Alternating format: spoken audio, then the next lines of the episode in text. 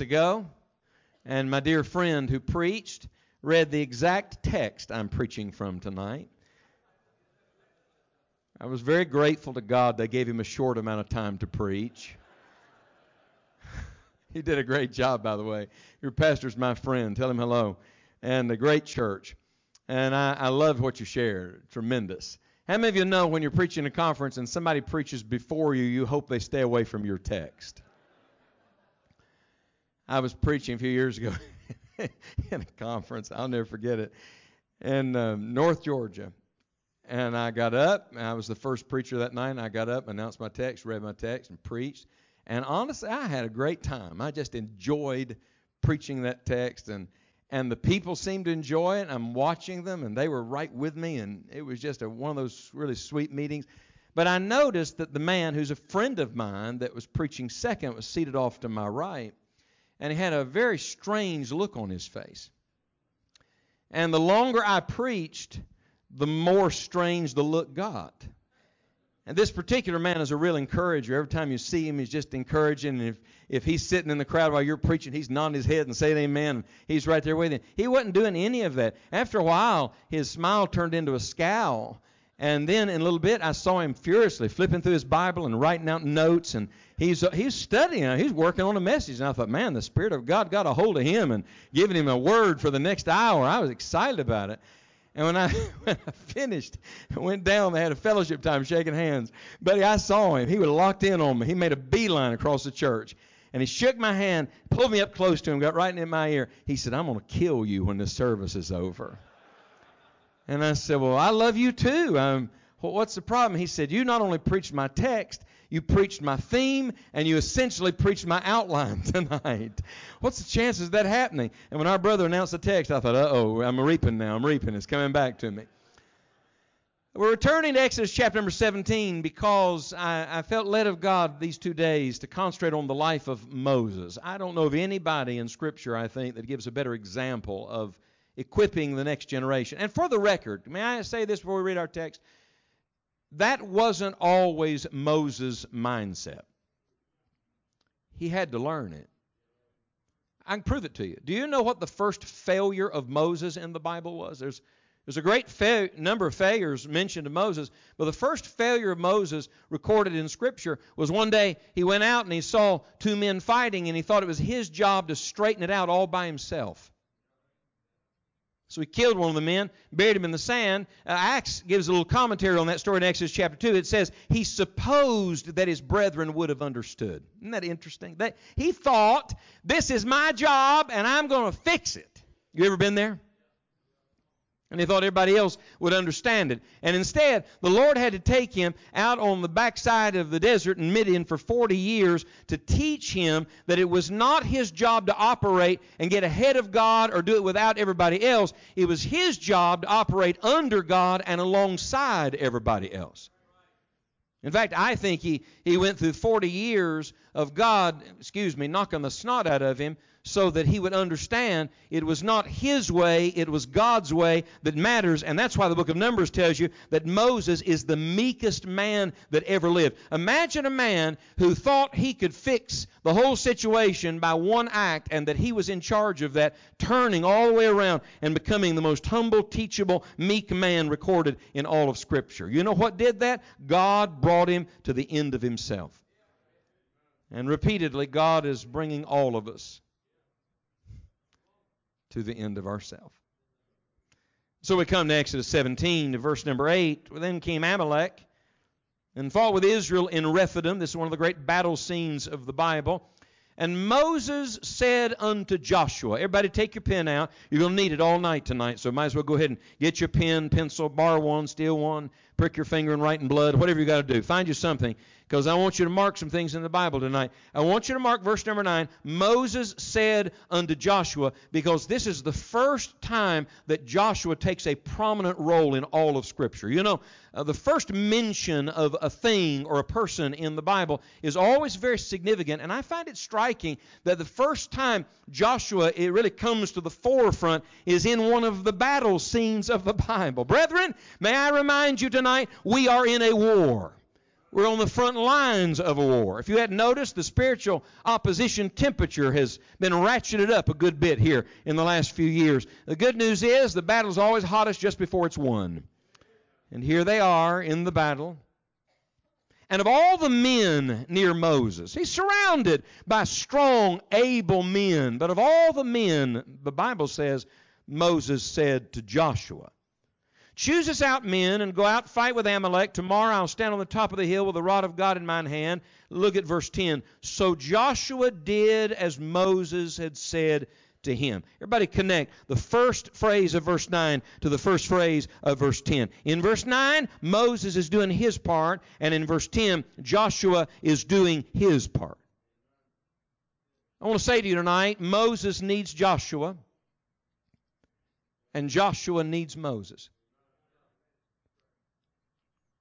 The older generation needs the younger generation. If we don't have the younger generation, I see these young people over here tonight, and I'm glad you're here. I want you to know, if an older generation doesn't have a younger generation, then we have no one to pass it off to. It will all die with us, and we will dead end the Christian faith. But I want you to know the young people who are here tonight, they need the older generation, because without the wisdom and experience and insight of those who've been down the road a little further than you have, you won't know which direction to go. God often sets men in pairs in Scripture. I think the New Testament parallel to Moses and Joshua is Paul and Timothy. But again and again, God says it's not good for a man that he be alone. Two are better than one. If one falls, the other one picks the other up. And so we're working with each other, not against each other. God designed it so that the Moses generation would pass something on to the Joshua generation, and the Joshua generation would receive it from the Moses generation, carry the same baton in their leg of the relay race, and then pass it on to the generation coming along behind them. And if at any point we fail to receive it, run with it, or relay it, we have failed in our race. I think one of the satanic strategies in our day is to get an older generation and a younger generation so disconnected they cannot even communicate to one another. I really mean this. I'm choosing my words carefully. I think it's a satanic strategy because, see, the enemy is wily. He understands that if he can disconnect the generations and the old men can't pour into the young men, or the young men are closed to the old men, then truth will not be passed down from generation to generation like God always intended. Which generation do you think you're a part of? In a sense, we're all Moses. In a sense, we're all Joshua. There's stages and seasons in life and ministry. Let's just take a survey, all right? I'm not going to tell you whether you're young or old. That's your business, all right? How many of you think you've come to a threshold in life where you're more part of the Moses generation? Would you raise your hand, please? Well, I want you to know you got a big job. And by the way, I'm looking at some people right now, and some of you think, well, I'm near the end of the race, and I'm a little older now, and the Lord's finished with me. My friend, if you're still breathing, God's not finished with you. So don't you die before you die. And don't you quit before God is finished with you. If there's still breath in your body, if you're still on this earth, there's still a Joshua God wants you to invest in until your dying day. How many of you would say, "Preacher, I think I'm more on the front end of it. I think I'm more of the Joshua generation"? Would you raise your hand, please? That's wonderful. And it's encouraging to see all of you in this meeting tonight. But I want you to know something. If you look, please, if the young people get an attitude against the old people that they don't understand, or the old people get an attitude against the young people that they're not interested, I want you to know at that moment there's a breakdown in communication, and one of the links in the chain has been broken. You may be the first link in the chain. You may be the last link in the chain. Just don't be the missing link in the chain. Because there's a chain reaction, you see. There's a ripple effect to the Christian faith, which means all of us have our place and all of us must do our part. Now, why am I bringing it to Exodus chapter 17? We're not going to stay here. In fact, a little unusual for me. Usually I stay in one scripture the whole time. I'm not going to do that tonight. In fact, I'm going to make a list with you of the places where we see the interactions between Moses and Joshua, because it's my conviction that each one of these are given to us, divinely inspired of the Holy Spirit, to show us the need of the next generation. They don't just need something. They need what God says they need. And I believe This model of Moses and Joshua reveals to us what the needs of the next generation are. So, what are they? Well, let's start with this one. Number one, would you write it down? Make your little list tonight. In Exodus 17, first mentioned, battle scene, number one, the next generation needs to see God in the battle. Not just to understand there is a battle, they need to see God in that battle. When you start out, you're young, you're full of idealism. Isn't that true? Think life's going to be perfect, it's all going to be grand. And then you deal with reality. One of the great dangers in life is the idealism of youth becomes the cynicism of old age. My life verse, Acts 20:24, is really something that I pray for myself. I want not just to finish my course, I'd like to finish my course with joy. I've actually prayed, Lord, keep me from becoming a sour old man. I don't want that. I don't want to just finish on the right side. I'd like to finish on the bright side. Any of you with me on that? But sometimes the battles will take it out of you. And you got to learn, look please, that the battles aren't going away. The stresses and strains and struggles of life are part of it. Everybody's got their junk to deal with. Nobody has a perfect situation. Social media has done us a great disservice in promoting comparison kind of living where you look at somebody else's life through the filtered lens that they want you to see, and you start thinking everybody else's situation is perfect. Let me just tell you, nobody has a perfect situation. Tell you what I learned from my kids. You hold the camera at the right angle, take 45 pictures and use the right filter, you can look good anytime. But that's not life. And some of you right now are in the battle for your marriage, you're in a battle for children, you're in a battle for your church, you're in a battle for your mind, you're in a battle for your emotions, you're in the battle of life, and I want you to know it is not after the battle that you find the victory, it is in the midst of the battle that you find the victory. And I think this is beautiful. Joshua's going to have to lead them into the promised land, fight a whole lot of battles. So where does God really introduce him to it? In Exodus chapter number 17. Look at it carefully. Verse number 11 and verse number 12, Moses is up there praying, and Joshua's down in the valley. Look at verse 13. And Joshua discomfited Amalek and his people with the edge of the sword. And look at verse 14. The Lord said to Moses, write this for a memorial in a book. How many of you are glad God writes a book? And look at the next phrase carefully, verse 14. And rehearse it in the ears of who, please? Do you know what Joshua needed in that battle? Joshua needed to understand that there's going to be conflict. In fact, the book of Lamentations says it's good for a man that he bear the yoke in his youth. I think we've almost created a situation now where we try not to put too much on young people because we think, well, we don't know if they can hold up under it or not. Brother, I'm going to tell you something. Our grandparents' generation were marching off to war when they were 17 years of age and paying the ultimate price, and we've pampered and petted on another generation so long we've created a weak-kneed, anemic, run-of-the-mill kind of Christianity that's not going to stand up when the persecution comes. C.T. Studd. C.T. and Priscilla turned two continents upside down for God. He wrote an amazing little book called The Chocolate Soldier. You ever read The Chocolate Soldier? C.T. Studd said, we've raised a whole generation of soldiers who are not good soldiers of Jesus Christ to endure hardness. They're chocolate soldiers. They look really good and they're sweet, but when the heat comes, they all melt. That's about right. The Bible says it's good for a man that he bear the yoke in his youth. I remember one day in Knoxville, working with Brother Sexton. He invested so much in me. I talk about him all the time. I was having a hard day. I was scheduled to go somewhere and preach that night, and we were dealing with some things, and just heavy. And I slipped into the main auditorium because I wanted to be by myself for a few minutes.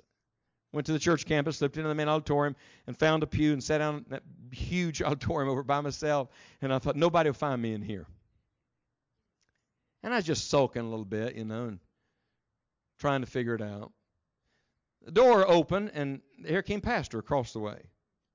He was headed to a little studio room, a little place, recording studio, and headed to record something. And he saw me, and he came over, and he sat down. He knew a little bit about what I was dealing with that day, and he just sat there for a minute. And then he said to me, aren't you supposed to go someplace and preach tonight? And I said, yes, sir, and told him where. He sat there for a minute. I'll never forget what he said. It stayed with me all these years. He said, you're probably sitting in here thinking, if you didn't have that junk to deal with today, didn't have those problems to have to deal with, that you could really concentrate on that sermon, and you'd really be ready to preach tonight, and be much easier to minister tonight if you didn't have all those problems to deal with. I said, come to think of it, that was what I was sitting in here thinking. And I will never forget what he said to me next. He said, Scott, he got a little emotional. He said, Scott, he said, when you stand to preach tonight, he said, you'll preach as a different man than if you didn't have these problems. He said, these problems are not burdens. They're God's gifts to you today. He said, because tonight when you stand to preach, you will stand to preach not out of your ability to speak or your freshness. You'll stand tonight and speak out of the overflow of the grace of God that you've had to know yourself today. See, look at me now. It's not a wedge between you and God, not unless you let it be. It's prod to drive you nearer to God. Joshua, battles are going to come. That's not bad. That's good. But here's the great news. You're on the winning side. You know what Joshua needed to learn in the valley? He needed to learn God answers prayer. He needed to have rehearsed to him again and again. By the way, this is not the only time he heard it, because according to verse number 14, when they had some other hard battles, Moses must have pulled the book out and said, hey, Joshua, let's just read the journal here again today. We all need to stir ourselves up by way of remembrance and be reminded it's not Moses' power, it's not Joshua's power, it is the power of Almighty God. Our victory is in the Lord alone. As a matter of fact, you come to the end of the battle, and they built an altar and called it Jehovah Nissi, literally, the Lord our banner. Aren't you glad? Look, somebody said, what banner are you marching under? Brother, I'm marching under the banner of the Lord Jesus Christ. He's the captain of this army, and it's a pretty good army to be a part of. And young men don't need to be sheltered from it. They need to be reminded the battle is real, but God is greater than all. Let's go to a second one. Come over with me just a few pages to chapter number 24. You're still in Exodus, right? Come to Exodus chapter 24. Let me give you another one. Look at verse 12. The Lord said to Moses, come up to me into the mount and be there. I love that. God's call is always an upward call, the ever-ascending life. Come up to me, be there. And I will give thee tables of stone and a law and commandments which I have written that thou mayest teach them. And look at Exodus 24 and verse number 13. And Moses rose up and his what? Now this is very interesting. Don't miss the Holy Ghost word here. His minister Joshua. And Moses went up into the mount of God. How many of you would like to have gone up in the mount with Moses to meet God for 40 days? Somebody said, oh, I can't imagine. What a privilege that must have been. Well, let me tell you what he did. He washed Moses' feet and cared for all the peripheral things. Now, this is really fascinating to me. This is after the valley. This is after the big victory that God just gave them. But the Bible doesn't say Joshua the soldier. It says Joshua the what? Yeah, literally Joshua the servant. You know, a second thing the next generation needs to learn? Not only that God shows up in the battle, the next generation must learn that service is wonderful work. When you're serving the Lord, it's high work and holy work and happy work. He's not Moses and he's not the priest. He's not even one of the elders in this chapter. He's just a young man, but he's starting out serving the Lord. And you know what we need? We need to raise a whole generation to realize that the greatest privilege on earth is the privilege to serve Jesus Christ, to give your life to God and let God do more with your life than you ever could. When I was 12, almost 13 years of age, God called me to preach. And just a kid preacher in the hills of West Virginia, and some people were kind to me and very patient. Preachers would have me come and speak, and they were nice. They're trying to help a kid, you know. I preached one of my first sermons, actually my first sermon, not the first sermon behind a pulpit, the first time I ever spoke, I spoke in Mr. and Miss Logan's house. I'll never forget that. And he was dying of cancer. They had a cottage prayer meeting, and he was dying. And it was all senior citizens. They were all sitting in a big semicircle around the room. And I stood in front of the front door. Looked like the Sanhedrin I was talking to, you know. And I spoke for a few minutes. It was pitiful. It was kind of pitiful. Subject was great because it came from the Bible. The delivery was not so hot. I preached on the Holy Spirit. What on earth was I doing preaching on the Holy Spirit? When I got finished, all those little grandmas came up and got in line, hugged my neck, told me, that was the greatest sermon we've ever heard. They lied. That's what they did. And I remember those first sermons. And I remember weeping through many of them. It wasn't just that I was nervous. I was overwhelmed that God would let me serve Him. It was just, man, you mean I get to serve Jesus? You mean I get to give my life to God? You mean the Lord could do something with my life? Whew. I'm going to tell you what happens if you're not careful. After a while, you get professional. And the sermons get a lot better, but you become mechanical ministers and you forget the joy of serving Jesus. And you get over the wonder of it and the awe of it all. Look, Moses, don't you ever forget the greatest joy in your life is the joy of serving Jesus Christ. And Joshua, don't you miss this lesson. You must learn it. It's not titles. It's not offices. It's not publicity. It's not what somebody says about you. It's none of that. It is that you get to be the servant of the Most High God. You know Moses' favorite title for himself? The servant of the Lord. I mean, most of us, if we'd been Moses, on our social media bio, it would have been leader of several million Jews, you know. No. Don't get so worked up about who you're over. Remember who you're under. You know the recurring phrase in Moses' life? He did as the Lord commanded him.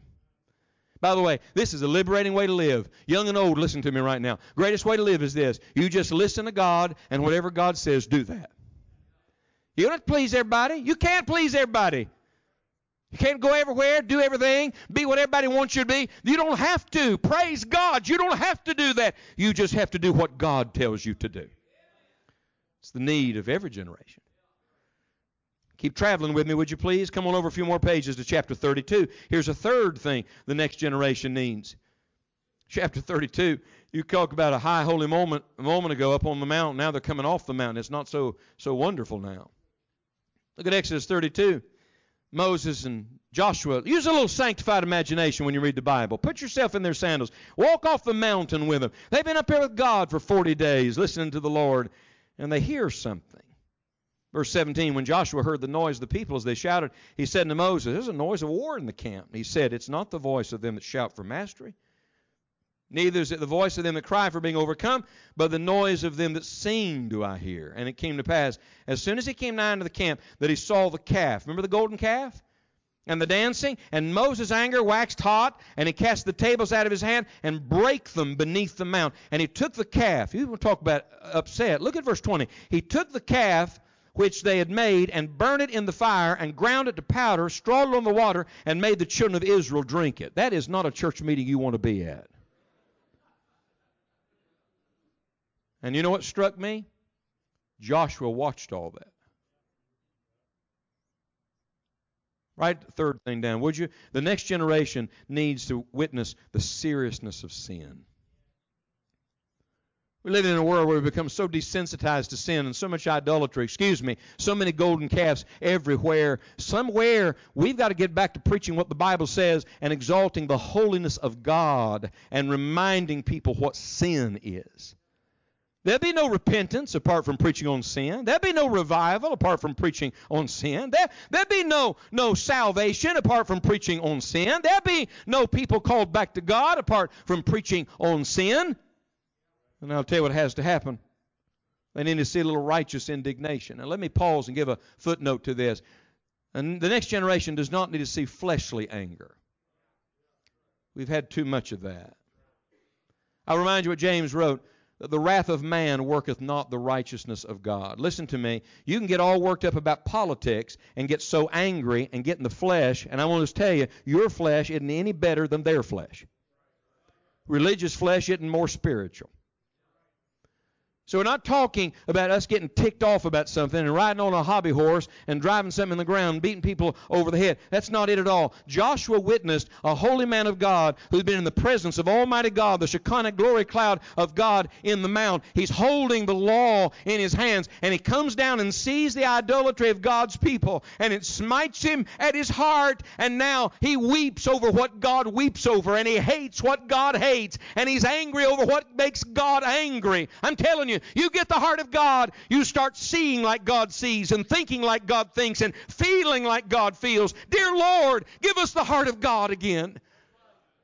And I tell you, the next generation needs to stop laughing their way to hell and enjoying all the pleasures of sin for a season and forgetting the judgment of God is to come. Somebody has to get angry over what the devil has done in this generation and preach the Bible again and let the next generation hear the truth of Almighty God. This is the need of every Joshua. Turn a page. You're close. Come over, please, to chapter 33. They go back to the mountain. Back to the presence of God and then back to the tabernacle. And look, please, at verse number 11 of Exodus 33. And the Lord spake unto Moses face to face. That's sweet, isn't it? I love this. As a man speaketh unto his friend. Dear Lord, I want to be your friend. And he turned again into the camp, but, I love this, his servant Joshua, the son of Nun, just in case you're wondering, it's the same guy, he says, a young man departed not out of the tabernacle. Do you see the picture? Here, Joshua goes with Moses everywhere he goes. So Moses made a lot of trips out there before, and Joshua goes with him again. But this time's different. This time, when they go into the tabernacle, this time, when they go into the presence of God, this time, when they go into worship and commune, this time, when they go in to hear from the Lord, Moses gets finished and goes back to camp. And Joshua says to the old man, if it's all right with you, sir, I'd like to just stay here in the presence of God for a little while. You know what happened? It got personal to him. You young people, listen to me. You're not going to heaven because your mom and daddy know God or your grandparents are in church or somebody else told you you're a Christian. You must know God for yourself. And you can't live on yesterday's manna and you can't serve on yesterday's power. And it's not enough for us to talk about the good old days and the history of God's work. Every generation must come to know God for themselves. What's the great need? Would you write it down? Number 4, the next generation needs to experience the presence of Christ themselves. To enter in, not just the God of Moses, my God. When was the last time you prayed with somebody and you knew they really knew how to talk to God? Years ago, I was preaching in Alabama. A great uncle of mine named Eustace, who's up in his 90s now. A preacher and his wife came to see us and took us back to their house, and that was one of the standout times in my life where I have been in a room with somebody that had been with God. I was just a young preacher starting out and full of myself, and we talked for an hour. He just poured into me. He was equipping the next generation. That's what he was doing. And at the end of the hour, I said, Uncle Eustace, I got to go back to the camp. Got a meeting. And he said, I understand. He said, can we pray before you go? Oh, sure. Sounds spiritual, you know. And I got down on one side of the bed. We were sitting in a little secondary bedroom. Ladies were in the living room talking. And I got down on one side of the bed, and Uncle Eustace got down on the other. And I'll never forget, he said, you pray first, and I'll close our prayer. And I said, all right. And I launched into a prayer. Brother, was it a beautiful prayer. No, I'm serious. It was a classic. I wish you could have heard it. I mean, I had connected all these beautiful religious cliches so perfectly. That was good. That was a good prayer. And when I finished and said amen, it was quiet in that room, buddy. In fact, it was quiet so long, I thought the old fellow had gotten up and left. I opened my eyes. He was there, all right. I can see him right now across the bed, face down towards the bed. Tears streaming off of his cheeks. And after several moments, I don't know how long, several moments, perfectly quiet, I heard him say one word. I just heard him say, Father. I'm not trying to be spooky. I'm just telling you the way it was. At that moment, it was like I was a million miles away, and God was sitting on that bed, and he was just having a talk with the Lord. I'd never heard anybody pray like that before. He wasn't trying to impress me.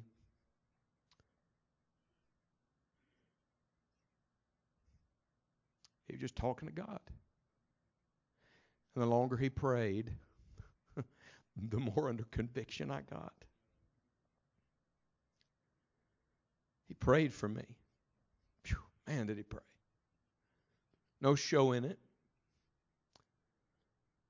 When we finished, I hugged him, said goodbye, went down, got my wife, got in the car. I'll never forget it. We're driving down that little lane, dusty road, and I didn't say anything for a long while. And finally, Tammy said to me, "Something happened to you?" I said, "Yes." She said, "What?" I said, "I don't know. Not sure exactly how to even put in words. All I know is that old man back in that farmhouse has something I need. That man knows God. We don't need more education. We don't need more resources and tools. We need a generation that knows God. Where are the men and the women and the young people who've been into the presence of the thrice holy God and said, this is what I want? You don't rush into the presence of God, and when you get there, you don't rush out. The next generation must learn to enjoy the Lord again. Come on over to Numbers real quick. We'll be swift about it. Look at Numbers chapter 11. I've been there earlier today, so I won't belabor the point. Joshua wants to reprove a couple fellows who've been prophesying. In verse 29, Moses said to him, "Enviest thou for my sake? Would God all the Lord's people were prophets, and that the Lord would put his Spirit upon them." Would you write this one down? Number 5, the next generation needs to discover that God's work is bigger than them. We're all pretty small-minded. Let's just be real. Let's use a deep theological term. We're all pea brains. That's what we all are. Compared to the infinite God, we think so small. We see so little of what God is doing. And one of the things that's been really good for me in traveling so much is to realize how big the work of God is. And there's a lot of people out there we've never met. We're going to meet them together in heaven. That's going to be nice, isn't it? Who are faithful to the gospel and lifting up Jesus and being used to the Lord. Pray that God would send many more laborers into his harvest. We're not trying to build our thing. We're praying Christ will build his church, and we just get to be a part of it. The next generation needs to understand that the work of God is just that. It's God's work and not ours. And the Lord can do with it and with whom what he will. And it may not always be in a way that I understand, but I rejoice when God uses any of us, and I marvel that God would let any of us serve him. What a Savior we have. Sixth one. Come on in Numbers to Numbers chapter 13 for a moment. Now stay with me just a second. Numbers 13, verse 8, there's a list of all these people, these representatives of the tribes. Look at verse 8. Of the tribe of Ephraim, Hoshea, the son of Nun. That's Joshua's old name. But look at verse 16. These are the names of the men which Moses sent to spy out the land. And Moses called Hoshea, the son of Nun, Jehoshua. Did you ever notice that Moses is the one who really renamed Joshua? That's interesting, isn't it? We call him Joshua because Moses said, your name's going to be Joshua. See, in the Bible, when they changed people's names, it was because God was changing their nature. You're not Abram anymore. Abram means high father, but we're not lifting you up anymore. God's going to work through your life. You're Abraham. You're father of many nations. Hey, Simon, you think you're big stuff, don't you? You think you're strong. Well, I'm going to tell you what I'm going to do. I'm going to make a real rock out of you. You'll be Simon Peter because I'm going to work through your life in an unusual way in the early church. Changing names, changing nature. Look at it carefully. Would you mark Jehoshua? That's Joshua. And right in the margin of your Bible, that means Jehovah is salvation. I love this. Moses could give him the name, but Joshua had to believe on Jehovah for himself. Would you write this down? The next generation has to learn to exercise their own faith in God. I'm grateful for my grandpa's generation. My granddaddy died when he was 57. He was just a country preacher. That's what he was. He had no education. He had very little couth, to be honest with you. He was rough around the edges. He was a wild man preacher, but he had God on him. He got up preaching one night and the church got carried away and said, "Bless God, there's two things no church needs. That's a clock on the wall and a busy-bodied woman, and this church has got both of them." That wasn't a good thing to say at all. And he didn't stay long in that church either, let me tell you. He's a little rough around the edges. But you know what he did? He lived by faith. Right now, up in our region of the country, I meet people everywhere I go who say, your grandpa led me to Jesus. Your grandpa started our church. He didn't have anything. When he died, you know what his inheritance was when he died? It's taped in the family Bible at my dad's house. 3 pennies. That's what he had to his name, literally. 3 pennies. Dad told all of his siblings, don't argue over the inheritance. I'm keeping all of it. And he did, all 3 pennies of it. Somebody said, well, that's sad. That's what he left. Oh, no, that's not what he left. He left a testimony of a man who feared God. The lions are fallen unto me in pleasant places. Yea, I have a goodly heritage. I'm grateful that generation believed God. And I'm glad my dad and mommy had faithfully trusted the Lord through the years. But I want to tell you, it's my turn and it's your turn, because every generation has to believe God for themselves. One of the worst things that happens in a church is one generation believes God and prays and sacrifices and labors and presses forward and sees something great done for the Lord. And another generation of Joshua's come along behind them and never pay the price and never learn to sacrifice and never pray and never labor and never press forward. I tell you, when we start maintaining and stop moving forward, we have dead-ended the work of faith in our lives. At this stage in my life, I'm starting to realize that at every age in life, God will give you something you have to faith Him for.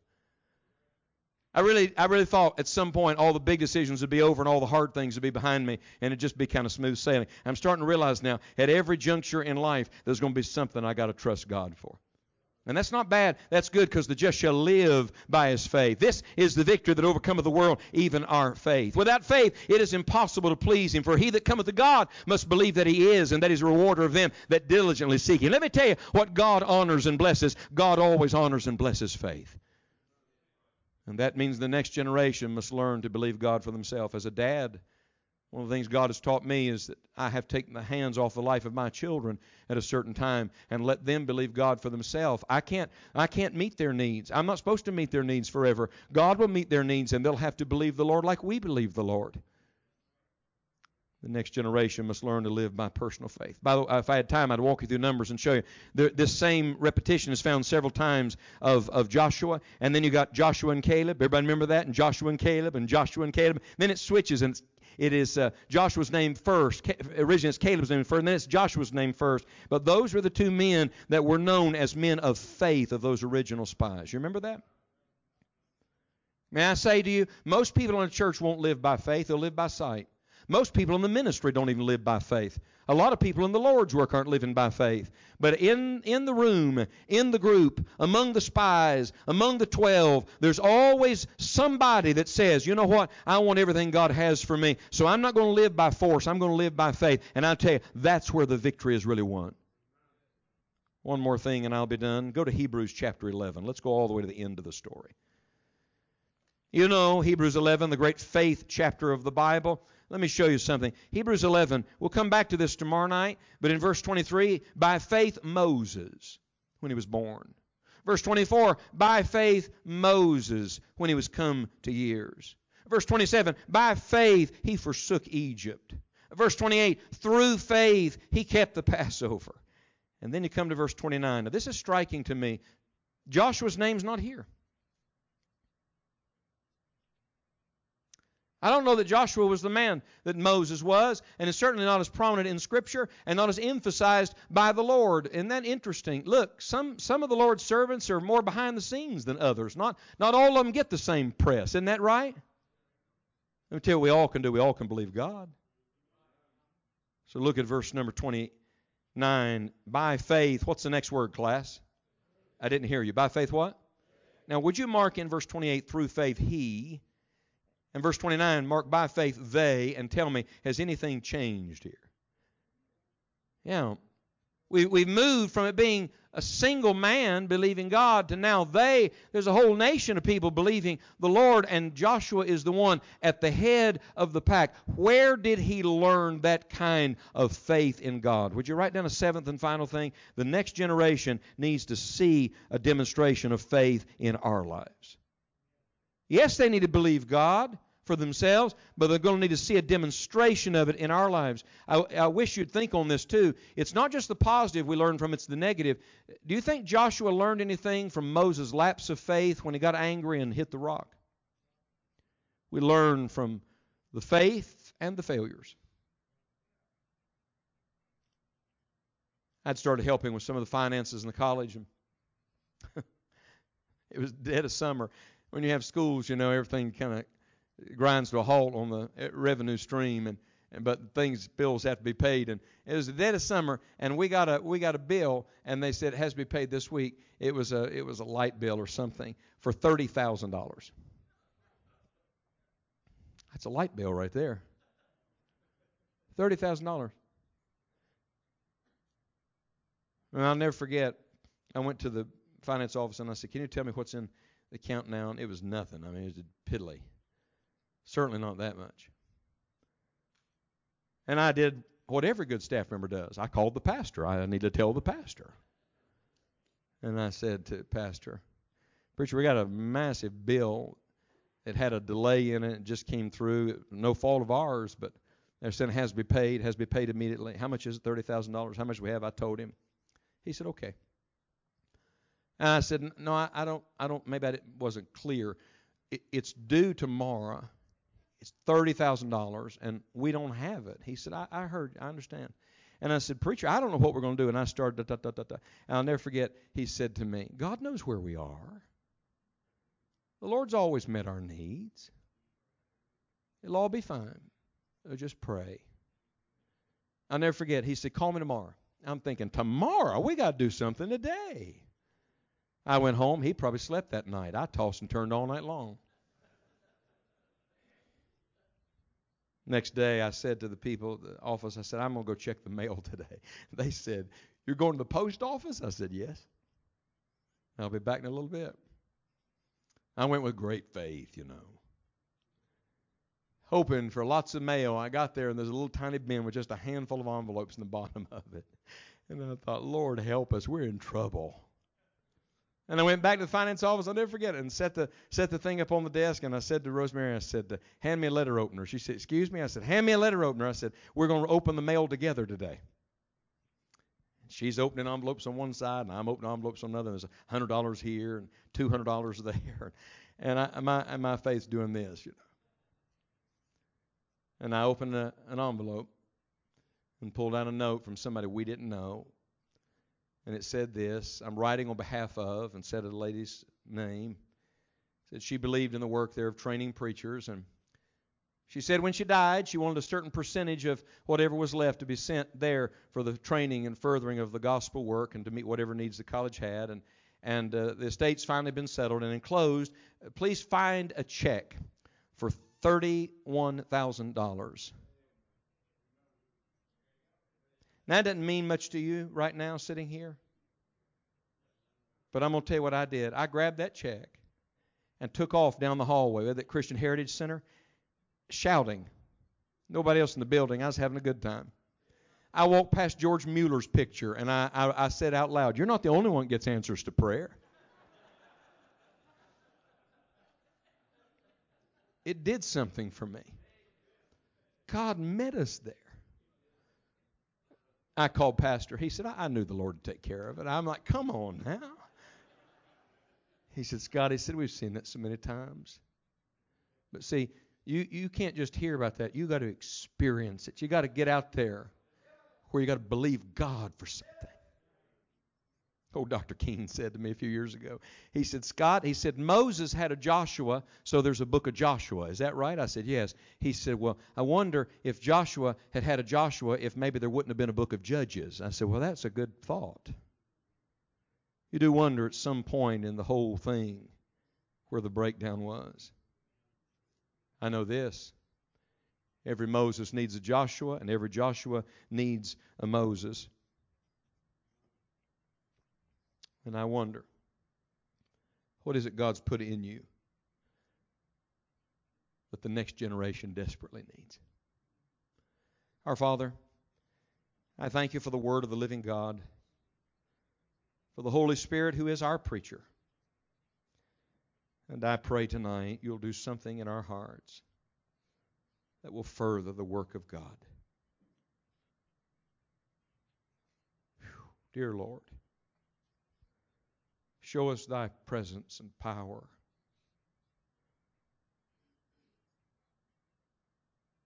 Bring us near to thyself. and let us lead others to Thee. We sit quietly, prayerfully before the Lord with our heads and hearts bowed. How many of you know you're saved and you're glad? Would you raise a hand to God? Are you glad you're saved?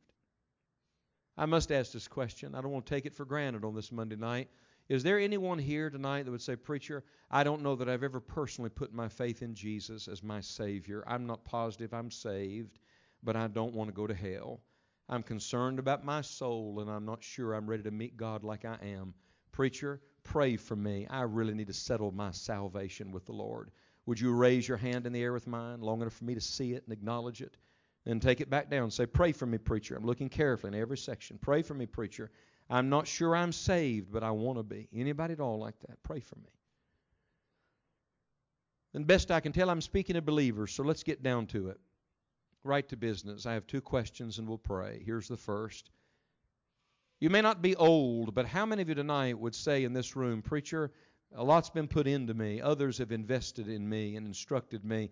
And tonight I'm sitting here convicted that I need to pass it on. I got to find me a Joshua. I got to find me somebody that I can pour into. And I want to ask God to give me somebody. Maybe you already have someone, but I'm going to ask God to give me somebody and use me and help me take it more seriously than ever before to pass it on. You say, that's me. Pray for me. Raise your hand big and high, would you please? If that's you, stand to your feet right now. Just say, that's me. That's what I want. I want to not just be glad I have it and be grateful. I want to pass it on. Remain standing just a moment. Here's the second question.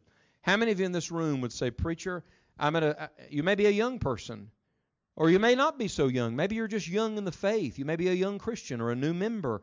It may be that you're early on in your walk with Jesus, but you say, Preacher, I feel like I'm part of Joshua's generation on the receiving end, and what I need to do is be more open to be taught, to be instructed, because I want to grow and mature so I can be ready to influence others. I want to have the right attitude towards the Lord and towards those who are giving us God's Word. Preacher, that is me. Pray that I'll be like Joshua, ready for whatever the Lord wants to say to me. Would you raise your hand big and high in there with mine right now? If you mean it, stand to your feet right where you are. Just take your stand for the Lord tonight before God and us. And say, that's me. That's what I want. I want all God has for me. God bless you. I want all of you that are standing, lift your head and look at me. I want you to know, if just this group right here would get serious about the connecting of generations, there is no telling what God could set in motion tonight that we would meet in heaven someday.